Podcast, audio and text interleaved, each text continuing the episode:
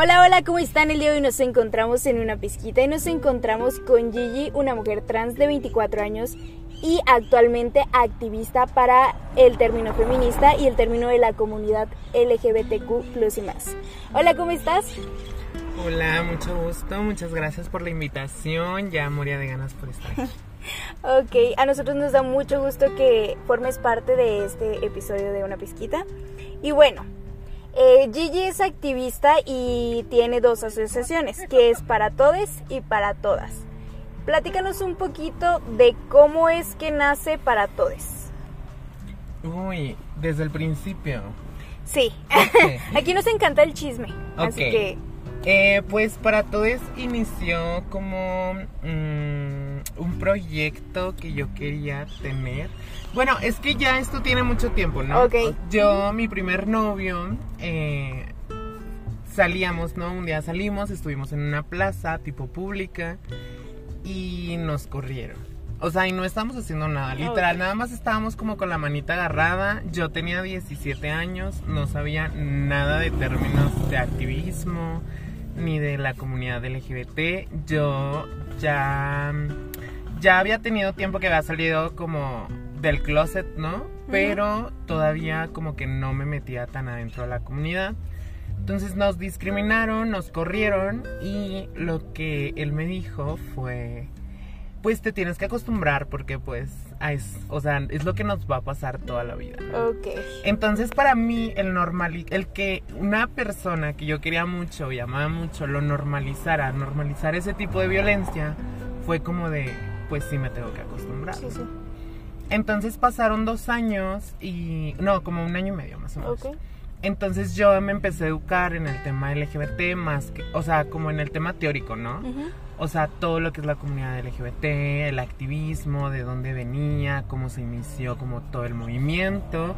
Y me empezó a gustar bastante y empecé a seguir como a mucha gente activista. Entonces los empecé a seguir empecé a ver que pues realmente se podía hacer un trabajo, ¿no? O sea, se podía como hacer algo para que no se discriminaran a las personas, para no vivir esos espacios tipo de violencia. Y entre más me metí al mundo LGBT, la- eh, hablando específicamente del activismo, empecé a notar que realmente era algo que pasaba todos los días en todos los lugares. Entonces, eh, empecé con, con el colectivo, que antes era un colectivo, que teníamos el nombre Rainbow. Ok. Entonces, antes era Rainbow, era un colectivo, se viene pandemia, entonces todo cierra, ¿no? Sí, sí. O sea, todo el mundo cierra, todos los, lo- los lugares cierran. Yo no puedo como iniciar bien, ¿no? Porque pues nadie podía salir. O sea, era como, estaba en una línea nuestra vida y lo del COVID y así. Entonces, eh, pasa como lo más fuerte del COVID. Y mientras estábamos en el COVID, yo dije, ok, bueno, igual voy a empezarle a dar difusión, voy a conseguir gente que quiera como estar y ser parte del cambio.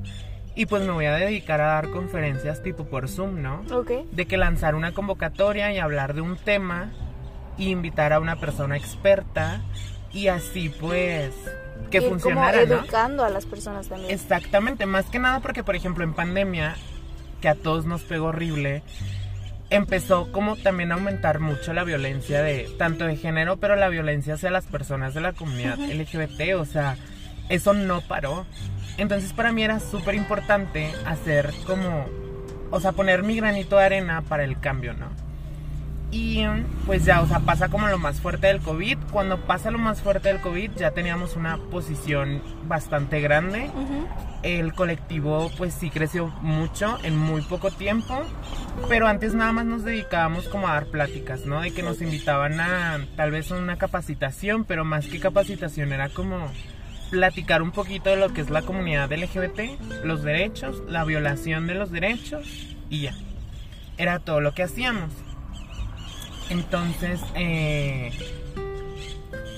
hacemos como el, queremos dar el paso de hacerla y registrarla como una ACE, que es una asociación civil. Entonces llevamos todo el proceso que se tardó bastante. eh, mm, en este punto de mi vida no entiendo por qué se tardó mucho, Ok. pero se tardó, sí tardó varios meses. Quiero pensar que fue por lo mismo de que todavía estábamos como en pandemia, ya no era tan fuerte, pero todavía seguimos en pandemia.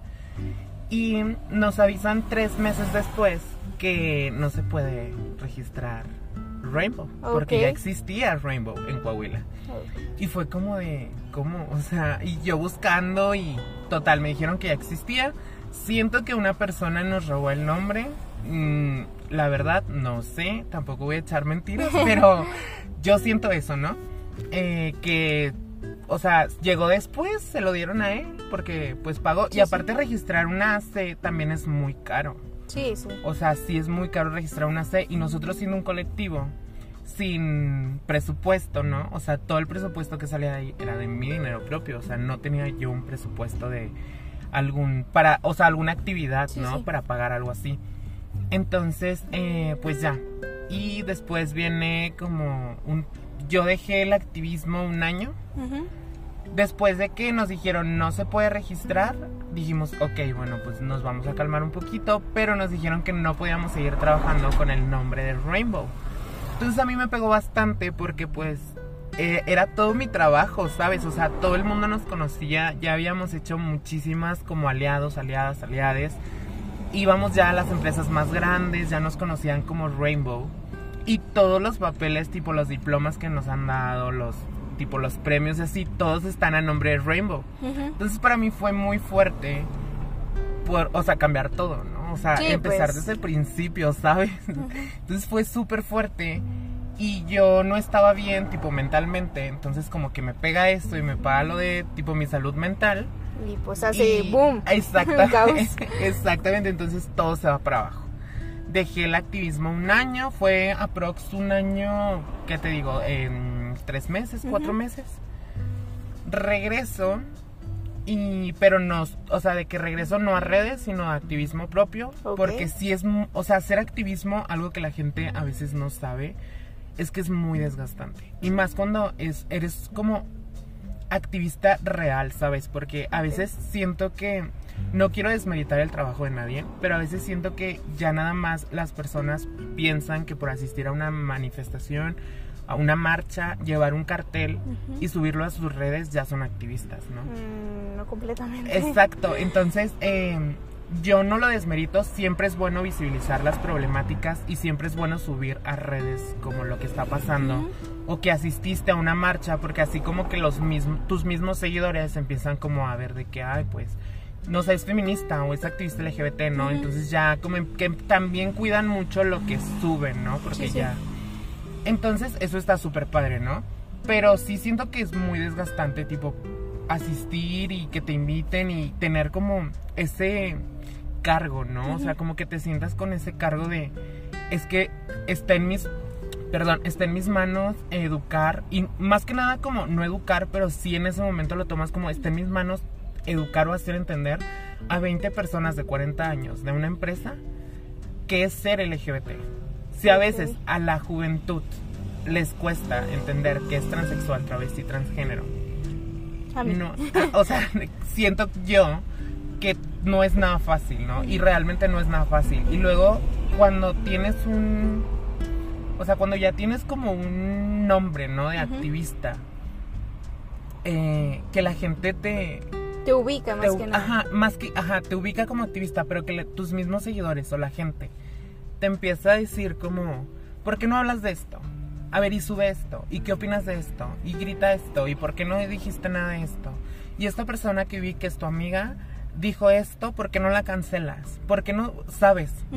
Y es como de, O sea, ya no es solamente un cargo de ser una persona, ¿sabes? O sea, ya va más allá de cómo influyen las redes sociales y cómo influyen tus amistades y cómo influye todo tu entorno en una cosa que yo creo que inició pues para ti y luego ya se expandió, ¿no? Exacto, y, y es muy desgastante mentalmente. Entonces, por todo esto, eh, recuerdo que, bueno, yo me re- retiré del activismo porque yo, a mí me da COVID. ¿Ok? Entonces me da COVID y yo subí una historia a mi, a mi Instagram en donde tenía suero porque pues mi COVID sí fue tipo heavy, ¿no? O sea, yo sí, casi casi me entuban, ¿no? Entonces eh, subí una historia del suero y un- una cuenta falsa me responde que eso te pasa por el karma, por hacernos tipo entender, por hacernos creer que lo que dices y haces está bien, tipo como con mi trabajo, ¿no? Ok. Entonces llevaba poquito de haber tenido yo una pequeña mm, Crisis. más sí, ajá. Entonces como que eso me pegó bastante, entonces acababa también de tener como una plática con una persona que realmente pues no voy a decir su nombre, pero sí es una persona que pues no está Que pues influyó en tu vida, en ese proceso. en el proceso del activismo, porque realmente no, o sea, es que es una persona muy influyente en redes sociales en Saltillo y habló de las mujeres trans mal. Ok. Entonces, yo como activista, que me empiezan a llegar todo, ¿no? De que ya viste, ya viste, ya viste. Yo como activista hablo de eso. Yo tenía en aquel tiempo 8 mil seguidores. O sea, te digo, tenía 8 mil seguidores y esta persona tenía 140 mil seguidores. No, pues sí, un chorro. Ajá, o sea, entonces era mucha la diferencia, ¿no? Pero algo que me gustó mucho fue que hice más presencia yo, aunque tuviera 8 mil seguidores, a esa persona con 140 mil. Y yo lo único que hice fue subir a mis redes porque estaba mal que él se, se expresara así de las mujeres trans. Cosa que jamás se entendió, hubo una plática, hubo ahí un tema. eh, no, todo horrible, ¿no? Entonces me llegó mucho hate, no hacia mi persona, sino hacia mi trabajo. Entonces eso también me desgastó bastante y ya como que todo eso se juntó en algún momento, me tumbó y ya por salud mental decidí como... Darle un plazo. Sí, ajá, retirarme un poquito, entregué mi, mi colectivo que te digo, se llamaba Rainbow Coahuila, pero pues realmente ya no teníamos ese nombre. Se lo entregué a una persona que era mi subdirectora. Y pues ya, o sea, ella trabajó como poquito. Yo la verdad me, o sea, no supe. Y ya cuando pasó un año, te digo, un año, tres meses, cuatro meses, regresamos, registramos la, la ahora sí la asociación. Y fue ahí ya cuando decidí cambiarle el nombre como para todes.mx. Porque lo que queríamos era como explayarnos y como extendernos a más estados y no se encasillara solamente como para Todes Coahuila o para. Todes Saltillo, que era en- con el nombre anterior teníamos como Rainbow Coahuila. Entonces sentía yo mucho que nos encerrábamos a solo Coahuila, ¿sabes? Cuando pues la las problemáticas son más grandes. Y pues así, nace para Todes. eh, así, así registramos para Todes, pudimos registrarla. Y pues ahorita nos está yendo muy bien. Hemos estado trabajando la mitad del año pasado y lo que va de este año súper bien. Eh, y pues así, todo muy padre. Ok. Eh, bueno, vamos a hablar un poquito sobre eh, las diferencias entre trans, entre trans, eh, es transexual, transgénero Y Travis. y travesti. A ver, platícanos un poquito porque yo creo que la mayoría de la gente ubica pues un travesti es una, un hombre vestido de una mujer. Pero una trans y un transgénero, ¿cómo? Pues a lo mejor una persona que sabe lo que es el, el concepto de travesti va a decir, pues es que transgénero y transexual es lo mismo. ¿no? Ok. O sea, pero realmente no es lo mismo. Sí tiene que haber una, sí hay una diferencia entre transexual y transgénero. Ok. Que de hecho ya ahorita como en el activismo, en todo este trabajo tipo ya nacional, la comunidad y los activistas LGBT lo estamos como mm, eh, tratando de quitar, tipo que no se encasillen como transgénero y travesti, que casi casi viene siendo lo mismo, ¿no? Pero pues bueno, mira, igual te, te explico. En conceptos generales, Sí, fáciles sí, y sencillos, mira, travesti es una persona que es, por ejemplo, en un caso puede ser un hombre que se viste de mujer solo para dar un show o en ocasiones especiales. Ok. ¿Sí? O sea, puede ser un hombre que se siente hombre, que dice que él es un hombre, pero en ocasiones especiales puede ser que haga, por ejemplo, un doblaje de Yuri, eh, un doblaje de alguna otra cantante, Selena Quintanilla, o puede ser que se vista de mujer para, eh, bueno, para lo que conceptualmente es mujer, para ir, por ejemplo, a una boda, a una fiesta, con sus amigas al antro, pero todo el día está como, pues, hombre y él dice y se siente como hombre, ¿sí? Eso es lo que es. Es algo como las queen, las... Como las drag queens, Ajá. sí. Nada más que, por ejemplo, las drag, las drag queens son más como como más extravagantes, ellas hacen su propio concepto, ¿sabes? Y lo, lo que tiene un travesti es que imita, puede llegar a imitar a alguien más. Ah, ok, ok. Ajá, y, y eso es como el concepto de travesti. El concepto de transexual y de transgénero, la única diferencia es que, por ejemplo, una mujer trans es un, o sea, cuando es una persona que se somete a terapia de reemplazo hormonal. Ok.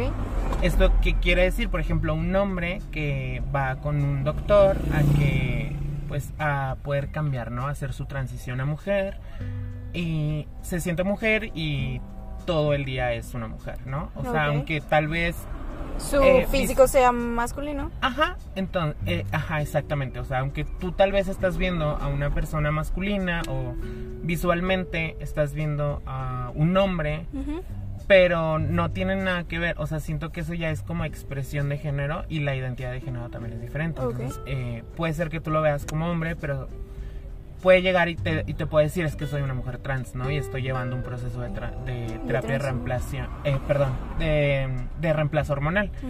Y una mujer em, transgénero es ya una que ya se somete como a cirugías, ¿no? Ah. Cirugía de busto, tal vez puede llegar a, a tener en cara, eh, se puede hacer la vaginoplastía, o sea, ya eso...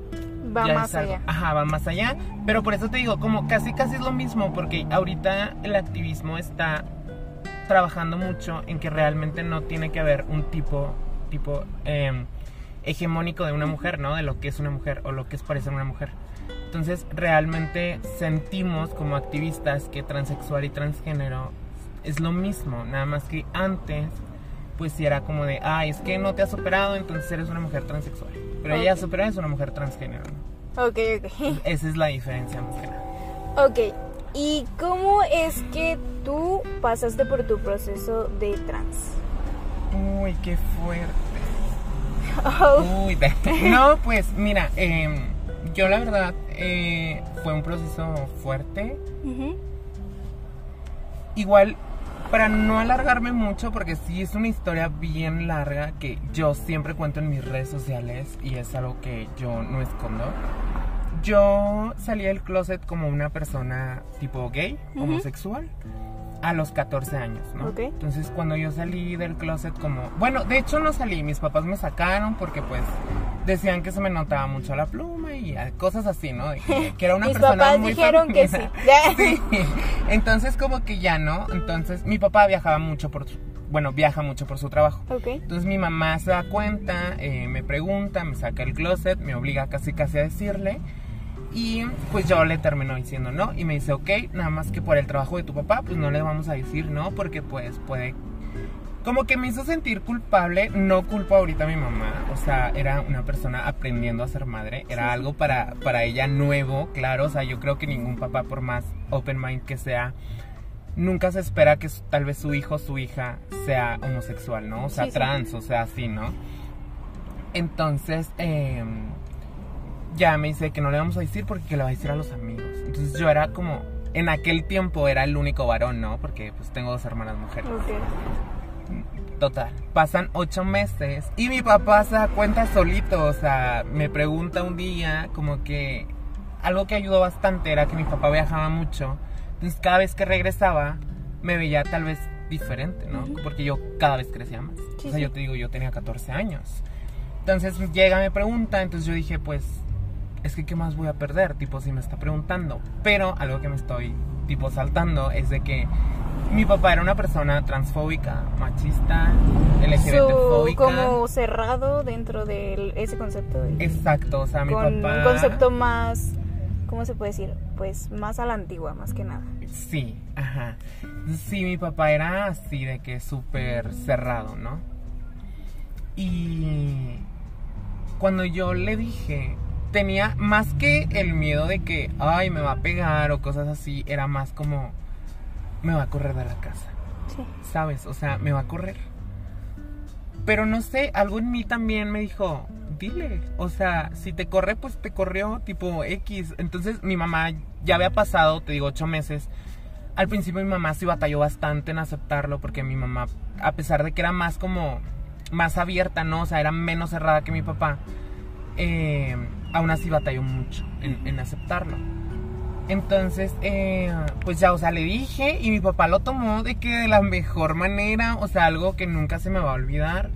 Yo siempre he dicho que mi papá me ha demostrado el amor incondicional, el verdadero amor incondicional, a pesar de que yo y mi papá seamos como la y el aceite, ¿no? O sea, yo tengo una buena comunicación con mi papá, pero no es una comunicación tal vez como padre e hija, ¿sabes? O sea, es una comunicación buena y ya. Y mi, mi papá siempre me ha apoyado en todo, es algo que yo siempre he agradecido. Entonces, yo sí puedo decir que mi papá me demostró lo que era el amor incondicional. Porque él se levantó y a pesar de ser súper cerrado, de que, o sea, no podía ver a la comunidad LGBT, o sea, mal, mal, mal plan, o sea, se paró, me abrazó y me dijo de que no, pues eres mi hijo, ¿no? Y siempre te voy a apoyar, nada más no te vistas de mujer. Ok. Fue lo primero que me dijo. Y yo de que no, no te, no te apures. Te digo, yo, si a los 17 todavía ni sabía lo que era la comunidad LGBT, menos a los 14. Sí, sí, no. O sea, yo... Ibas empezando como Claro, exactamente. O sea, yo ni siquiera sabía que había más gays, ¿sabes? O sea, yo decía, yo soy el único gay en el mundo. Y qué horror, güey. O sea, era un martirio porque yo lloraba. A pesar de que mis papás me aceptaban y todo y me apoyaban, pues yo lloraba, ¿no? Ujú. todos los días porque era de que bullying. LGBT fóbico, ¿no? O sea, en la escuela era de que el molestarme, era el quitarme el lonche, o sea, mal plan. Entonces de que, pues ya, pasa el tiempo, empieza a pasar el tiempo, ¿no? Entonces, eh, pues yo hice mi vida, empecé a salir con amigos, con amigas, o sea, yo empecé a hacer mi vida, me graduó de la secundaria, eh, en la prepa igual, salgo de la prepa y en la universidad me empiezo a cuestionar. O sea, yo nunca me creí hombre ni me sentí hombre, ¿sabes? O sea, jamás. Pero había algo que como que yo decía es que yo no puedo fallar. Y era eso. Lo entendí en terapia. O sea, yo entendí en terapia que yo nunca salí, tal vez no salí antes de, del closet, vaya, como una mujer trans, porque yo le debía eso a mi papá, Ok. ¿sabes? El Sí, no el me voy a vestir de mujer. Sí, sí. Como ya te había aceptado, ya era, ok, ya me aceptó, pero hasta ahí. Exactamente, o sea, yo decía de que, pues es que ya le di uno, o sea, ya salí del closet como gay, ya para qué más, ¿sabes? O sea, ya en unos cinco años me voy a la casa, hago mi vida, me voy lejos, Y ya. y Ah, no, ya, qué padre, o sea, y, y luego, o sea, yo pensaba, ¿y luego qué? O sea, ¿qué pasa? Entonces yo tenía mucho miedo el hecho del rechazo, pero más que nada el rechazo propio, ¿no? Sí, o sea, sí. porque yo decía, ¿y si no me veo bien? Y si me veo horrible, no, qué vergüenza, no, qué oso, ¿sabes? O sea, porque yo antes tenía mucho de que me importaba mucho la, lo que opinaban los demás. A pesar de que a veces no se me notara o no lo diera a entender, era muy importante para mí eso. Y ahorita la verdad ya no, porque ya es algo que ya sanó con el psicólogo y todo bien. Pero sí fue bien fuerte, entonces yo me empiezo a cuestionar en la universidad el, ok, bueno, soy o no soy, qué me gusta, ¿no? Principalmente, qué me gusta. Entonces yo jamás hice consciente, empezó a avanzar el tiempo, pero yo jamás hice consciente el cómo me gustaba que me miraran mis parejas. Ok. Hasta que en terapia, cuando ya, o sea, pasa el tiempo, entonces el año pasado, empezó a pasar el tiempo, ¿no? Entonces el año pasado yo me doy da- me dan de alta en terapia, ¿no? De que todo bien por salud mental. Y yo de que, ay, qué padre, ¿no? Pero yo seguí yendo, ¿no? Porque siempre es bueno ir a terapia, Sí. siempre es bueno poner primordialmente la salud mental. Y como somos seres cambiantes, es bueno siempre estar reconociendo, ¿no? Reconociéndonos. Entonces, eh, hablo con una amiga, con mi mejor amiga, que es siempre la persona, bueno, son dos mis mejores Ok. amigas, que son siempre las que me han apoyado y han estado ahí, las amo mucho. Entonces, yo le hablo a una de ellas, que es psicóloga, y le digo de que, oye, es que me siento, o sea, ya tengo un tiempo que me he estado cuestionando el que soy, soy una mujer trans, el por qué no me siento hombre y nunca me he sentido hombre, pero porque estoy cómoda, tipo en esta ropa, ¿no? Porque era una persona homosexual en vestimenta. Perdón, en vestimenta era una persona súper afeminada. Siempre he sido con una persona muy afeminada. Me encanta todo lo que tiene que ver con la feminidad. Entonces, de que. Pues yo decía, ¿qué onda, no? O sea, me siento femenina. yo nunca tuve un novio gay. Ok. ¿Sabes? O sea, todos mis novios, es algo bien raro, porque todos mis novios se han declarado o son heteros. Ok. ¿Sabes? Entonces tú puedes decir, no, pero pues es que como un hetero va a andar con un gay, ¿no? Con un hombre gay. Sí, porque, Porque, se pues, supone es que hetero. son gays, ¿no? O sea, gays y gays. Exactamente, se yo. supone que debe de Sí, ser ¿no? gay, ¿no? Exacto. Pero muy raro, ¿no? Entonces a, a lo mejor sí llegué a tener varias parejas tipo sentimentales que me llegaron a decir desde un principio, tipo, es que te veo como mujer, o sea, no te veo como hombre, a pesar que mi apariencia era femenina, pero seguía siendo de hombre. Ok, ok. Todos mis ex, tampoco tengo bastantes, o sea, no creas, pero la mayoría de mis ex, si no es que todos, eh, fueron heteros o son heteros, y sí me tocó alguno que otro con el que estuve como sexoafectivamente, que era, lo hacía como para saber qué onda, para saber si él era gay, para saber si le gustaba, como para experimentar, ¿no? Entonces, eh, ya no lo volveré a hacer. Porque no soy el juego Hasbro de Pues nadie. no. O sea, eso está horrible.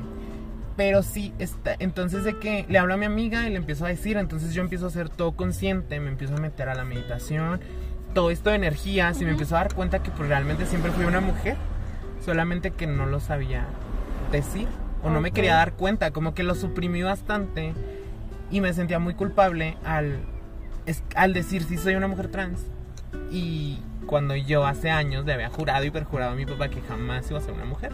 Ok. ¿sabes? Entonces ya fui a terapia para entender, ¿no? El proceso. Yo ya sabía que era una mujer trans, pero quería entenderlo con una especialista. Busqué a una especialista y era mi psicóloga de confianza y esta psicóloga me minimizó y me dijo, ay, no, no, no, eso no importa, eso ya se te va a pasar. Ok. Entonces- Como parte ética de psicóloga no se puede decir eso. Bueno, ajá. Yo no lo entendí, entonces le hablo a mi amiga que es psicóloga. Y le digo, güey, me acaba de pasar esto. O sea, te lo juro que estaba llorando. O sea, Sí. estaba llorando porque yo decía. Yo me. O sea, batallé mucho para decir si soy una mujer trans frente al espejo, aunque me siga viendo de hombre. Y que venga mi psicóloga, la persona que me ha ayudado a salir adelante ya desde hace un tiempo, y me diga esto, está heavy, ¿no? Sí.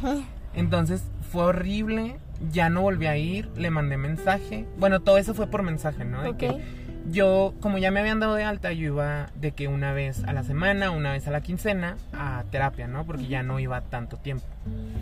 Y fue de que, oye, necesito que me des más, o sea, me hagas una cita, ¿no? Porque pues me siento así, así, así. Ya me dijo eso, me dijo, no, eso no importa. Y yo dije, ¿cómo?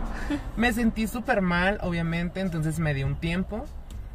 Eh, eso fue el año pasado, como en marzo, abril. No, fue después de... No, sí, fue como en marzo, abril. Luego ya pasó mayo y ya en junio decidí dar de bajar redes sociales. O sea, porque ya no podía. Entonces en junio me fui de viaje con mis amigas y en el viaje ellas me peinaron y me maquillaron y yo era cosa que yo no hacía, ¿no? O sea, yo, yo me maquillaba pero de que tipo super X, ¿no? De que corrector y ya. Y no me peinaba, siempre tenía el cabello corto, entonces me lo estaba dejando crecer y ellas me peinaron, me maquillaron, me encantó. Entonces yo volteo al espejo y digo de que, güey, sí soy, ¿sabes cómo? O sea, Sí, ahí fue cuando te sentiste tú. Exactamente, entonces siento que yo siempre había estado mal también de mi salud mental y esto había sido como gran parte, ¿no? Como que era gran parte de, de mi desbalance mental, como el no aceptar, como el, el sentirme como encapullada, ¿no? Como de que no podía vivir. E- Y yo decía, y a mí me frustraba porque yo siempre he sido una persona muy libre, ¿no? O sea, a mí no me importa si yo traigo falda, minifalda, vestido, tacones, o sea, y siempre ha sido así, ser una persona femenina o no. Entonces, como nunca me ha importado eso, siento que al no verme yo tal vez como una mujer en el espejo, era súper frustrante para mí porque pues siempre he sido una persona muy libre, ¿sabes? Entonces, eh, pues ya tipo decidí dar de bajar redes y me fue muy bien. En todo ese tiempo di de bajar redes desde junio hasta enero de este año. Ok. Eh, tu- estuve, ¿qué? Como ocho meses sin redes. Y en esos ocho, eh, ocho meses fui y me sometí a la terapia de reemplazo hormonal. eh, hice cambios como en mí, en mi cuerpo, eh, en mi forma de ser, de vestir. Lo único feo fue que tuve que cambiar de closet radicalmente. pero pues me ha ido muy bien. Entonces, eh, ahorita la verdad es que me siento una mujer muy plena. eh, nada de lo que yo pensé, nada de los mil escenarios ficticios que me hacía en la cabeza de que iba a aparecer, que la gente no me iba a hacer caso, que esto, nada ha pasado hasta ahorita. O sea, realmente me veo mejor de como me imaginé, tengo unas amigas extraordinarias, estoy trabajando muchísimo más. Yo creí, o sea, es muy difícil para las mujeres trans encontrar un, espacios, ¿no? Espacios de trabajo en donde se te respete tu identidad, te, te den un seguro, te paguen bien, ¿no? Entonces, em, a mis 24 años siento que he hecho mucho más ahorita como mujer trans. Estoy viviendo mi vida muy padre. Tengo un trabajo donde me pagan súper bien también. O sea, todo súper bien. O sea, no sé cómo explicarte, ¿sabes? O sea, mi vida cambió radicalmente y ahorita estoy súper feliz y contenta conmigo. Seguimos con el trabajo del activismo, ya desde esta, como, desde esa parte de ser una mujer trans, ya no como hombre gay. Y pues sí, esa fue más que nada mi experiencia. Y salí como mujer trans con mis papás del closet, se podría decir, el primero de enero de este año, apenas. O sea, tengo poquito, tengo cuatro meses. Y mis papás igual me han apoyado, o sea, como siempre. Ok, o sea, tu papá no hizo como alguna distinción en este caso. No, no, no, fíjate que mi papá aprendió mucho, ha aprendido mucho y siento que ha aprendido mucho también. Yo he aprendido de él, como él, creo que mis papás han, aprendido de mí. Obviamente son padres aprendiendo a ser padres, nadie les enseña a los padres a ser padres, ¿sabes? Son igual niños heridos como nosotros. Eh, pero súper bien, o sea, mis papás han ido creciendo conmigo, siempre como informándose. A mi papá a veces sí es más difícil hacerlo entender en algunos temas. Pero siento que sí pone de su disposición, ¿no? Como que es de que. O sea, sí nos pregunta, vaya, o sí me pregunta. Y mi comunicación con mi familia siempre ha sido buena, o sea, desde que salí del closet nunca se perdió, al contrario, se fortaleció. Y ahorita como mujer trans igual, o sea, a veces eh, se le, a mis papás se les sale decirme hijo, ¿no? Pero sé que no lo hacen desde la falta de respeto, sino desde tal vez como el yo creo que es su forma de ser padre, ¿sabes? O sea, porque, bueno, yo hace poco escuché una entrevista que le hicieron a una mamá eh, de un trans y es como, ok, pues se va a escuchar feo, pero es como querer enterrar a tu hija, a tu hijo, perdón, y eh, como, em, o sea, darle la despedida a tu hijo y decirle hola a tu hija, ¿sabes? Es como suena extraño, pero pues así fue el cambio de esa persona, ¿no? Sí, y siento que a veces, por ejemplo, yo en mi persona, personal, ¿no? Siento que a veces me olvido mucho de qué es lo que pueden llegar a sentir ellos, ¿no? Como que a veces me encasillo mucho a solo importo yo, ¿no? Y me vas a tener que aceptar, ¿no? O sea, en, plan familiar, porque pues realmente no necesitamos aceptación de otras personas, ¿no? Pero sí, en plan familiar a veces siento que me encasillo mucho en, con mis papás de como que me cierro mucho a, soy tu hija y me tienes que aceptar, ¿no? O, aprende esto rápido, ¿no? O, así. No me molesta que mis papás me hablen de hijo o de hija, me hablan de las dos maneras. Son mis papás, no los voy a corregir. Sé que no lo hacen para faltarme el respeto. Pero a veces sí pienso que se me puede llegar a olvidar, ¿no? Como también es un proceso de ellos y también tal vez puede llegar a ser un duelo de ellos, ¿no?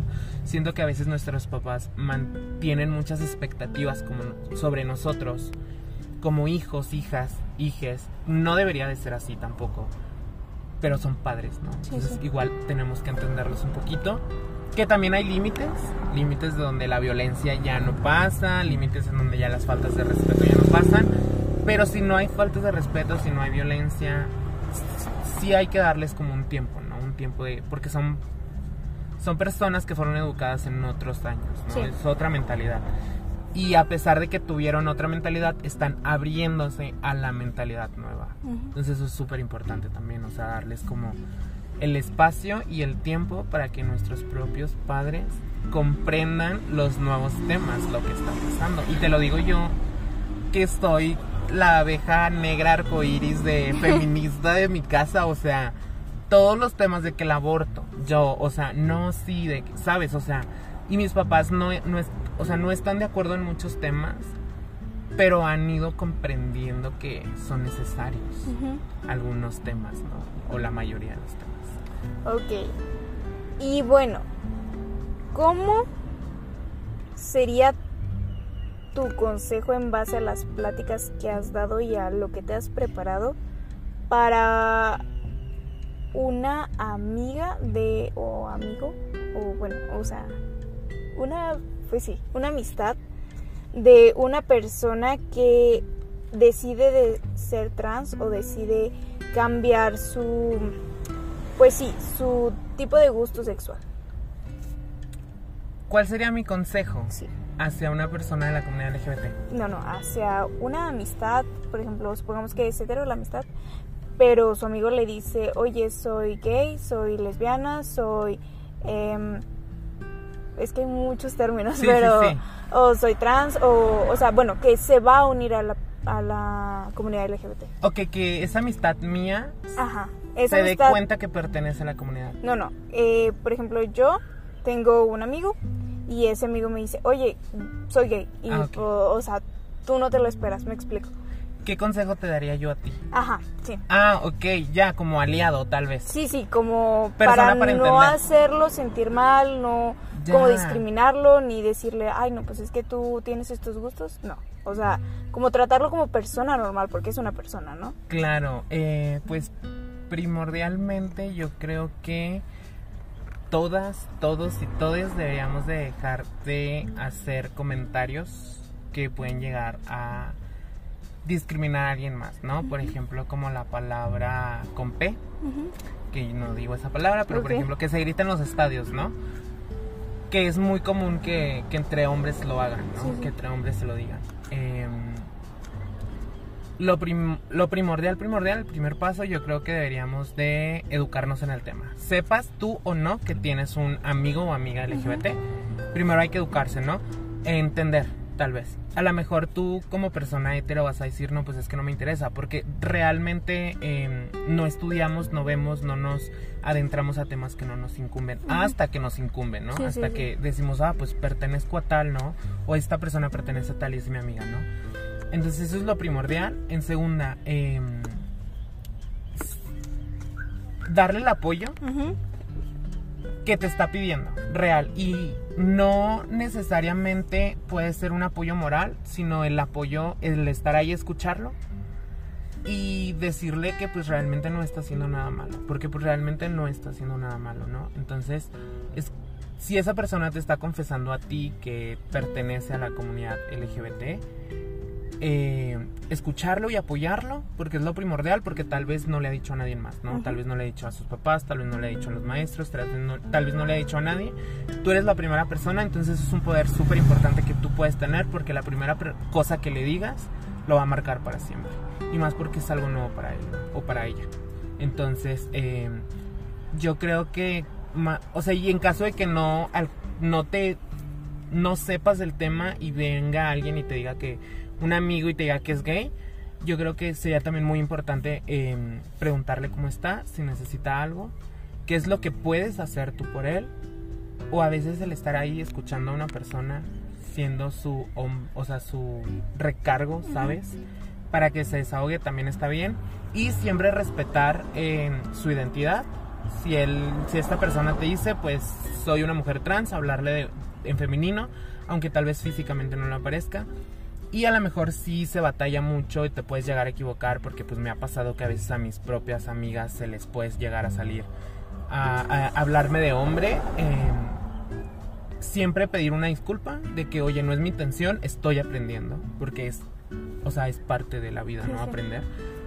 Y nunca hacerlo desde la burla, ¿no? Nunca hacerlo desde la burla, nunca hacerlo desde la discriminación, siempre hacerlo desde estoy aprendiendo contigo, discúlpame.